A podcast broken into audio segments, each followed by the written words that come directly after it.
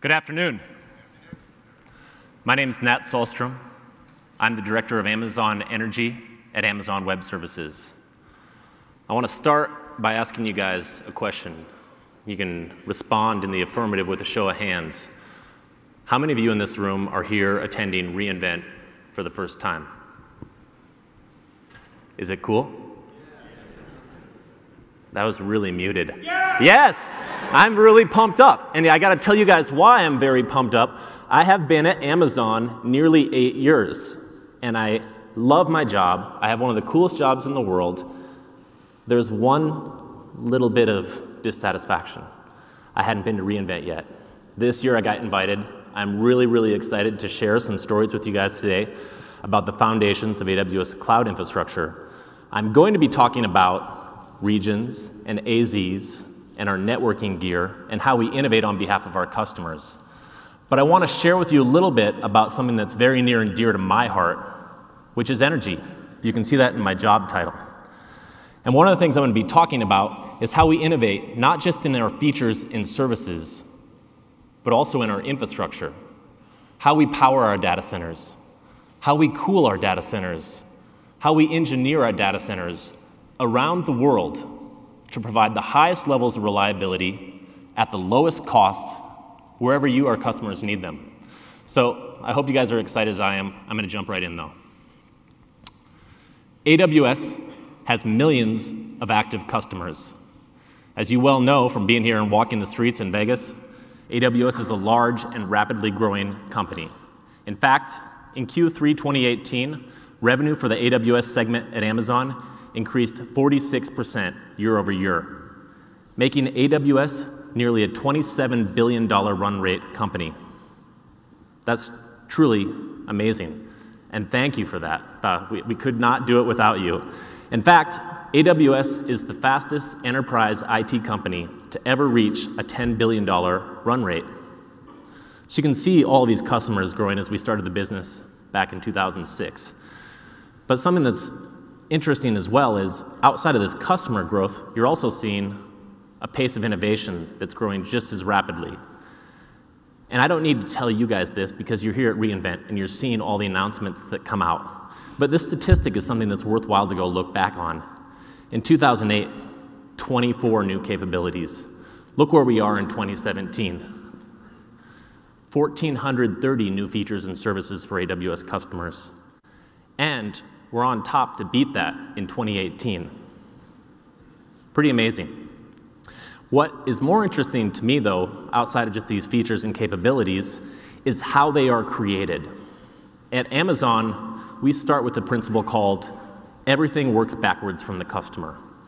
And the really, really cool thing that is implicit in this chart is that 90 to 95% of these new capabilities and features and services are driven directly by customer feedback. Customers asking for this feature, this service, and we listen to you. We develop and deploy them as rapidly as we can. And I'm about to show you a big map of AWS's global scale.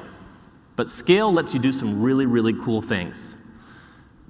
You probably know in this room that computers cost a lot of money, servers cost a lot of money, and I can tell you what, power costs a lot of money. Switchgear and substations and data centers and fiber net networks cost a lot of money. But when you have scale, you can do some really cool things to your cost structure. And at Amazon, we look at this scale in perspective of a virtuous circle. Lower cost. Lower cost, we can do some really cool things with. One of my favorite things that we do at Amazon with lower cost structure is pass our savings on directly to you, our customers. In fact, since 2006, AWS has reduced prices 67 times. Think about that. Can you think of any service that you use in your life where they've reduced prices 67 times? As I prepared to share this story with you guys, I was like, man, that is a very difficult thing to find. And in addition, you get more value for that service as well. The other really cool thing you can do with a lower cost structure is invest in better capacity for your data centers and your infrastructure. That in turn drives higher degrees of reliability for our customers around the world. Where around the world? Well, let me show you. This is AWS's regional expansion. I started out at AWS in 2011 when we had four regions. You can see the pace of growth here over the seven regions to eight regions to now having 19 geographic regions around the world. The AWS cloud operates 57 availability zones within those 19 geographic regions around the world. In fact, AWS has announced plans for 15 more availability zones in more regions in places as diverse as Bahrain, Cape Town, Hong Kong, Milan, and Stockholm. These regions will be coming online between now and the first half of 2020. There's something implicit in this story, too, that's worth noting when we talk about the foundations of AWS's cloud infrastructure. Nobody has more experience operating a global cloud network than AWS. It is not a trivial problem to find out where to build and operate data centers in Stockholm, in Milan, in Singapore, in Hong Kong, in San Francisco. And the AWS infrastructure team has found ways to do that and will continue to do so. That was a global map. And I want to spend a little bit of time walking into the anatomy of what an AWS region looks like. And there's an important reason for doing this. We recognize that customers have a lot of choice with who they use as their cloud provider. And a really important thing to realize is when AWS talks about their regions, we're talking about something very specific. From time to time, you'll hear other cloud operators talking about having a region in a country or in a part of the world. And it's important to know that that sometimes can mean just one data center. I'm going to explain to you what an AWS region means in a country. And hopefully, when I'm done doing that, you will have a high degree of confidence in the reliability and capability of the AWS region model. With that being started, it all starts with the availability zone, or AZ. An AZ is a very important concept for us. Each availability zone is a fully isolated partition of our infrastructure. Well, what do I mean by fully isolated partition of our infrastructure? Well, first of all, it's physically separate. Not in the same building as other availability zones, not even across the street. It's separated by meaningful distance, at least a mile, or in many cases, many miles. And we design each availability zone to have its own power infrastructure. I'd ask you to put that thought into a parking lot because I'm going to be talking more about power infrastructure. But I can tell you how critical power infrastructure is to data centers. In addition, these AZs are big. They can be multiple data centers. A full AZ can have hundreds of thousands of servers at scale. This is what a lot of providers call a region. But for AWS, this is our most basic building block. It all starts here. And you can see I have an AZ illustrated on this slide. This availability zone is made up of five distinct data centers. The data centers are in an availability zone, and they are connected by fully redundant and isolated metro fiber. Now, I'm going to be talking a little bit about the fiber nets that connect our infrastructure, but one way you can think about this as the roads within your city or town where you live. And some of this metro fiber that connects the data centers within the AZ are kind of like the side streets. Most AWS regions have three or more AZs. Some have as many as six. Now, I want to pause for a second. Before we wire up all these AZs, I want to explain why I'm making such a big deal about availability zones. Availability zones, as their name implies, are very powerful tools for building highly available applications. If you partition your application across availability zones, you can better isolate your customers from any issues. What kind of issues? Well, as I finish up this kind of lesson around AZs and regions, we go to great lengths to build redundancy into our regions. We all live on Earth. And on Earth, anything can fail. Lightning can strike, 100 year floods. And oftentimes, I like to think about Godzilla coming down from Godzilla 1985 and stomping down on one of our data centers. And what were to happen if Godzilla were to strike one of our data, data centers? Well, if you're partitioning your applications across an availability zone, you won't know. It's as easy as that. You see, all these AZs are interconnected with high bandwidth, low latency networking, which means that your applications are sound and reliable. Let's take a look at that. So, within an AWS region, all these AZs are connected with fully redundant, isolated metro fiber, as I pointed out earlier. This provides high throughput, low latency networking to and from these different availability zones. And it also provides a high degree of availability in event of Godzilla strikes. Now let's connect these to the rest of the world. Each region is connected to two independent transit netters, centers. Now, if you recall, I, I used a street metaphor. Within the AZs, you'll see the back streets. Then you'll see these purple lines, which are the inter-AZ connections, which you can think of as some of the highways. And the transit centers are the freeways that connect regions to the rest of the world. So as you can see, we have a lot of redundancy built into an AWS region.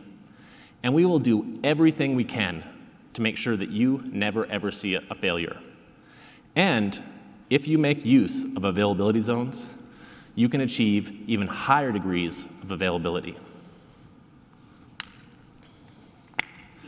And on top of that, we need to add in all the points of presence, or POPs as we call them. These are highly connected edge locations that are used by CloudFront and AWS to peer with eyeball networks all over the world. Today, we have 150. And just like our regional footprint, we are aggressively expanding our POP footprint around the world. And here's how it's all connected. All of these regions and all of these points of presence are connected by the Amazon Global Network. The Amazon Global Network provides private connectivity between all of these locations via, via a redundant network. What you see pictured here is some major links in that network. Each one of these is in many cases 100 gig links.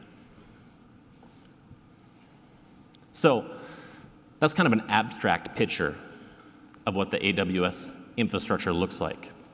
I want to share with you guys a little bit more about the AWS infrastructure from where I see it. What I'm talking about is not abstract AZs or regions, but building and powering actual data centers around the world. How do we do that? How do we think about that?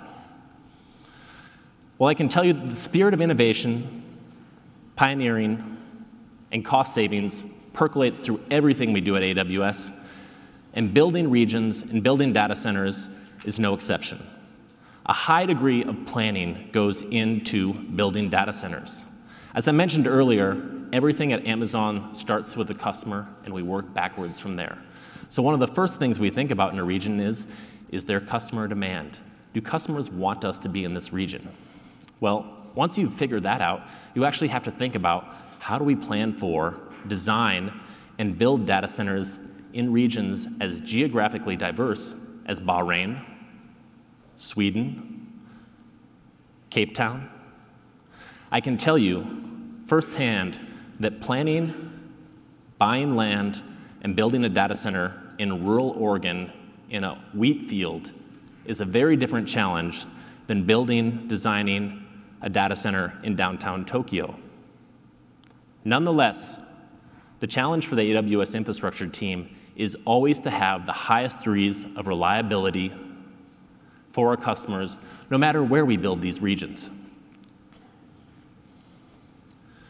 These regions also require high degrees of power infrastructure. Power, as I mentioned earlier, is the lifeblood of the modern data center. Without power, you just don't have a data center. So oftentimes it's really interesting. My friends and family will be on road trips with me. I've been in Argentina on a bicycle. I've been riding around on a bike in Italy. I've been on a boat outside of Spain. And one of the things I'm always on the lookout for is high voltage power lines and substations. And that makes me kind of a That's my sightseeing experience for me, because I'm always looking for those, because we need to have the highest degrees of reliability for our power infrastructure, for our data centers. And when I talk about scale, the image that you see here is an HV transmission line. That is very much what we are looking for, because in many regions, AWS data centers are some of the bigger users of power. And that big power use comes with some benefits. A lot of them are linked to the fact that AWS has a commitment to renewable energy resources. And in many parts of the world, our commitment to renewable energy resources can sometimes present challenges that we have to work around. So our team has developed innovative commercial energy contracts. So again, the spirit of innovation that you guys are seeing at reInvent with all the, with all the services and new features that we're launching, I'm here to tell you today that that percolates in everything we do. We have worked with utility commissions, utilities, regulators to find ways to bring that spirit of innovation into commercial contracting. Now, that might sound a little bit boring to think about working with a regulator and a public utilities commission, but I can tell you it's really impactful and exciting work when you think about how we can actually transform the power grids where we have physical infrastructure. And when I talk about transforming, I'm talking about bringing hundreds of megawatts of renewable energy to regions in the world where it previously did not exist. AWS made a commitment to 100% renewable energy. And I'm really proud to tell you that we're making a lot of progress in that space. In fact, in January 2018, we achieved 50% renewable energy, and we are not stopping. We also recognize that transforming from a carbon based energy to a renewable energy future is going to require more than just wind farms. It's going to require more than just solar. And let me start with the really, really simple heuristic. If you have a grid that is truly powered by 100% renewable energy, what do you do when the sun is not shining? What do you do when the wind is not blowing? Well, one of the early elements that energy experts are working on to solve that problem is storage. And that spirit of innovation and experimenting, you see that with storage in AWS, in that we partnered with Tesla to do a 4.8 megawatt commercial battery pilot storage program. At the time, this was the large, largest storage project that had been done to date. In addition, you'll see that there's a keynote session here at uh, reInvent this week where we're talking about how we worked with EDF to help them manage their solar resources. All of those three different elements using AWS software to help manage and dispatch renewable energy resources, investing in renewable assets, looking at emerging technologies like storage, are all going to be part of the puzzle to solve towards getting to a renewable energy future. In addition, it is not going to be simply AWS. Some of the other things that we work on is we have a policy team that works very closely with the AWS infrastructure team to make sure that we are trying to influence outcomes that make it easier for renewable energy to be deployed and developed around the world. So you'll see our contribution in board seats to organizations like ACORE, the Advanced Energy Buyers Group, and you will see more AWS participation in this type of work in the future. So, I want to tell you guys a story about the first project that we developed. And this one is really cool because it's your first one. It's the first one that Amazon did, so it's kind of like your firstborn, so you have a lot of fond memories and a lot of learning experiences from it. Uh, this is an Amazon team member in a cornfield in Indiana at the Amazon wind farm called Fowler Ridge. This is one blade of a turbine. I'm gonna ask you guys for a show of hands again. How many of you have been close to a wind farm in person before?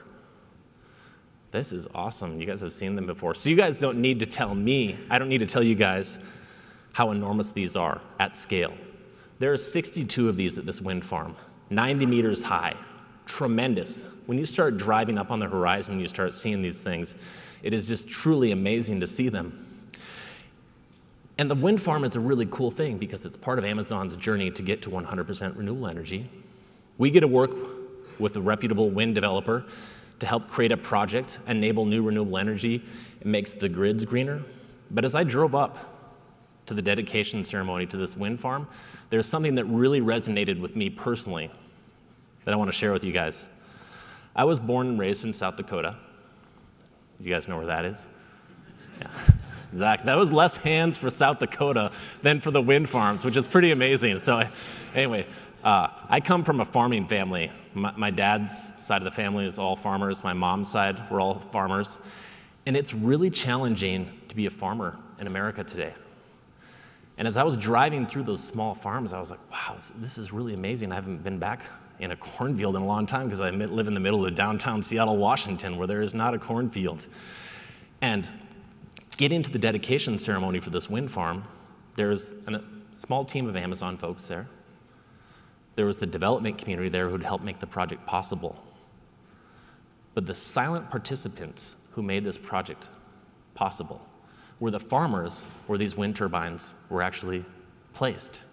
These wind farms take a small footprint in the farmer's field, so they don't have to worry too much about their crops being cannibalized by having these wind farms placed there but they provide something really important to the small American farmer, and that is stable revenue.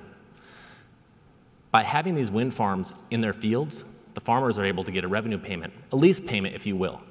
So, the really, really cool thing that I hadn't even really thought about a lot of times during this project development cycle was the impact we were beginning to having on the local community by doing these projects. And that was just so powerful because you go and sit in the ceremony where we, we did the kind of inauguration of this project, and it was all farmers whose lives were going to be changed because of this project. A really, really cool thing we strive to have in a lot of our projects.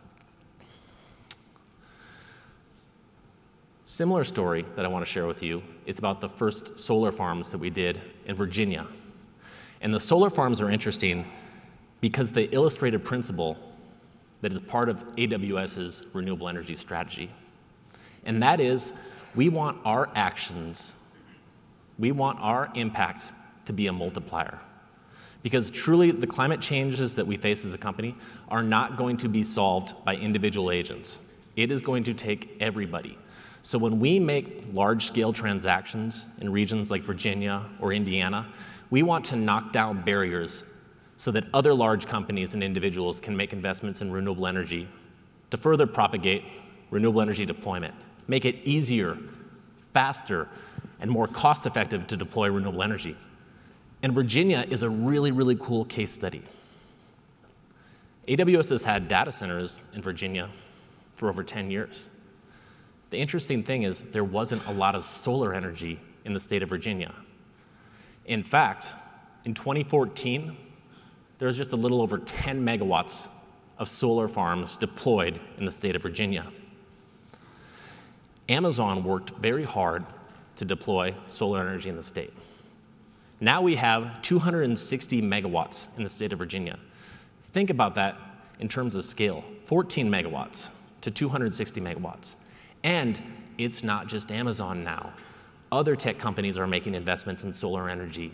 The governor of Virginia has put in policy places to try and get more solar energy in Virginia. They are listening to customer demand. They are seeing our investments in solar energy and responding. In fact, Dominion Virginia, which is the large utility in the state, has now issued a 500 megawatt RFP for more renewable energy. So what we see is that practices, we want to incentivize renewable energy development in state, and it's really powerful and amazing to see that happen in such short order. Similar story with the Amazon wind farm in North Carolina. This project, Desert Wind, is our largest project to date. It's the first utility scale wind farm in the state of North Carolina. So think about that. Hadn't done a project that big. Can it be done? Yes, we worked with Iberdrola, a large wind developer, and that project went into production in December of 2016. The thing we recognize with renewable energy, though, is that this is a long journey. We are going to be making progress on this space, but to really push to 100% renewable energy, we're going to be looking at an integrated solution that includes enabling new projects, working with regulators, working with customers to find ways to get the grids greener, faster. And I'm really excited to share a story with you guys today about water usage, because this is a topic that doesn't get a lot of attention in the data center space.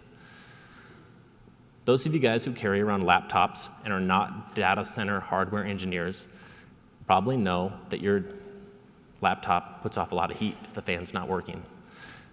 If you've been in a data center before, you recognize that they can be hot operating environments. So a lot of times, we'll use water to cool these data centers. And we need this cooling to keep the temperatures at a parameter where the hardware doesn't get hurt. And we spend a lot of time thinking about how can we optimize the amount of water that we consume in our data centers. Well, how do we do that? Before we even think about going into new regions, we spent a lot of time evaluating climate patterns to determine the most energy and water efficient way that we can actually cool these data centers. And again, I'm going to harp on this point around innovation. Very important.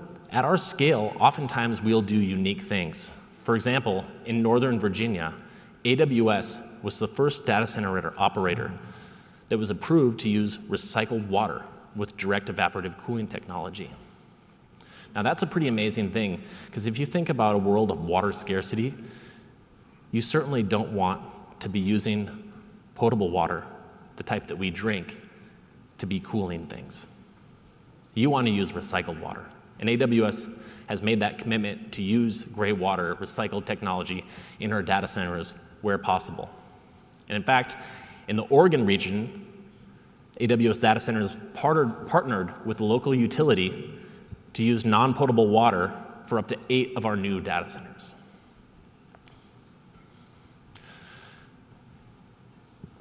So we have a saying. We say that the greenest electron is the one that you do not consume. Wind turbines, solar farms, those are very, very powerful optics. They're beautiful, they're impactful, but it all starts with energy efficiency. That is truly ground zero for anything that you want to do around sustainability. And I want to talk a little bit about data centers operating at scale and what that efficiency means. And a great way to do that I've found from talking with energy regulators, utility commissioners, power plant developers, is to share a story from my own experience. So in 2006, when AWS was starting, I was working in a consulting firm. And those of you who have worked in legal services or in consulting know that oftentimes you have non billable hours. Anyone familiar with non billable hour activities? Yeah. Not super fun. And my non billable activity was the IT sector for my company. Now, that sounds kind of glamorous and fun, but I'll tell you what it really meant. It meant that on every Friday, I went into our broom closet where we had our server rack. And that server rack put off a tremendous amount of heat. So, how we cooled this using state of the art technology was to use one of those old little air conditioners that had a little evap tank on it with one of those white insulator pipes that blew cold air onto our server rack. So every Friday I would go check, and during the summertime I had to do it every day, dump the water out to make sure that we weren't going to spill water over the server room, and check on the air conditioner and make sure the temperature was okay with there. One, does that sound like a really reliable, safe operating experiment, like atmosphere? Or, you know, it wasn't the best environment to have our entire consultancy's network sitting on. And as a young consultant, I can tell you that it was a very, very scary experience to have to go into that room where there's power and water floating around and do that. It occurred to me later in my career how inefficient that was. First of all, if you think about the fixed cost that went into that server rack that's going to depreciate over three years and it's sitting in a cooling room being utilized at maybe 10%, then think of how much power we are using to blow cold air on it to power that thing. If you extend that experience, that server rack that was sitting in this broom closet at the consultancy I worked with, to on premise data centers, on premise compute versus cloud, you start to see a really powerful story about efficiency, and you understand why we really believe that the greenest electron is the one that you don't use. Because if you start looking at the utilization rates of servers on prem versus using a cloud based solution like AWS, you start finding you get high degrees of utilization because you're only using what you want to. In addition, we have a metric in the industry called PUE, power, power utilization effectiveness. Basically, if you get to one at PUE, that means that you are being very efficient about using energy within your data center. The PUE of the, geez, I'm, I'm scared to think of what the PUE was at the consultancy I worked at, probably double digit at some point, just terrible.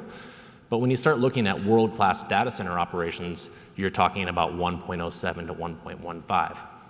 When you start extrapolating that out, higher degrees of utilization, higher energy use effectiveness, you can see tremendous reduction in power consumption. That means two things. One, it means that you spend a lot less money operating your compute. And there's another element to this that's really important. Your carbon footprint goes down significantly by using more effective energy. When you combine it with the fact that AWS is making investments to green up its power consumption, you start seeing this net benefit that's quite tremendous in carbon footprint reduction. And we've just gotten started in this space. I can really see in the fullness of time, as we get to more and more efficient data center use, more and more renewable energy consumption, you're going to see these numbers just get better. In addition, it's not just energy. It's just not how we engineer and build our data centers. It's also a high degree of innovation and customization at every layer within the data center, including the infrastructure that we used. And I don't know if any of you guys had a chance to see Peter's note last night, but he talked a lot about the history of networking gear. And it was a really, really cool story because it illustrated the point that at Amazon, we're always innovating, and not just in software. We are a company of builders and pioneers, and oftentimes what we find is if things are not working the way that we want them to, we will go roll our sleeves up and build them ourselves. And you see that in chips, you see that in servers, and you see that across our global infrastructure. Great example was talking about network gear. Previously, network gear OEMs were optimized for mass consumption. They had general designs that were burdened with a lot of unnecessary features. A lot of times that I'll way that I'll explain this if you're not a networking engineer or expert is when you buy a new laptop and you open it up and immediately get popped up with 27 different bloatware pieces of software that you don't need. Imagine that same problem percolated across hardware. You don't need all those features. And oftentimes, those features that did not help customers made it more expensive to have in a distribution network and introduces degrees of complexity. And anyone will tell you that increased complexity makes maintenance and cost higher. So, so what do we do? We set about building our own custom servers and this provides a lot of benefits. Some of them you might not even think about, but are worth talking about. For example, when you operate at the scale that AWS does, your supply chain is tremendously important. So we work directly with component manufacturers on commodity elements like hard drives, memories, and CPU to design specific components where we can control the cost and the quality of those units to put into our custom-built servers. What that also does is you can optimize those servers for specific workloads, which means you know exactly how they're going to operate under environments, which produces high degrees of reliability at lower costs for servers and customers, and allows you to innovate and experiment with new ideas in a much faster environment. And finally, they're highly utilized. And that becomes really important when you start thinking about using compute at scale. So finally, why AWS Global Infrastructure? You guys are all here today at reInvent. You're seeing our scale and the pace of innovation, the new services that we're announcing around infrastructure, Ground Station, the Global Accelerator, the AWS Transit Gateway, you can continue to see that spirit of innovation in our infrastructure, that high degree of customization at every layer of infrastructure, from servers, from chips, from softwares, from our data centers, from our global network, as we continue to grow and serve our customers. You will see that spirit of innovation on every dimension of our data centers. And with that, I would like to say thank you guys very much for making my first reInvent a really, really awesome and fun experience.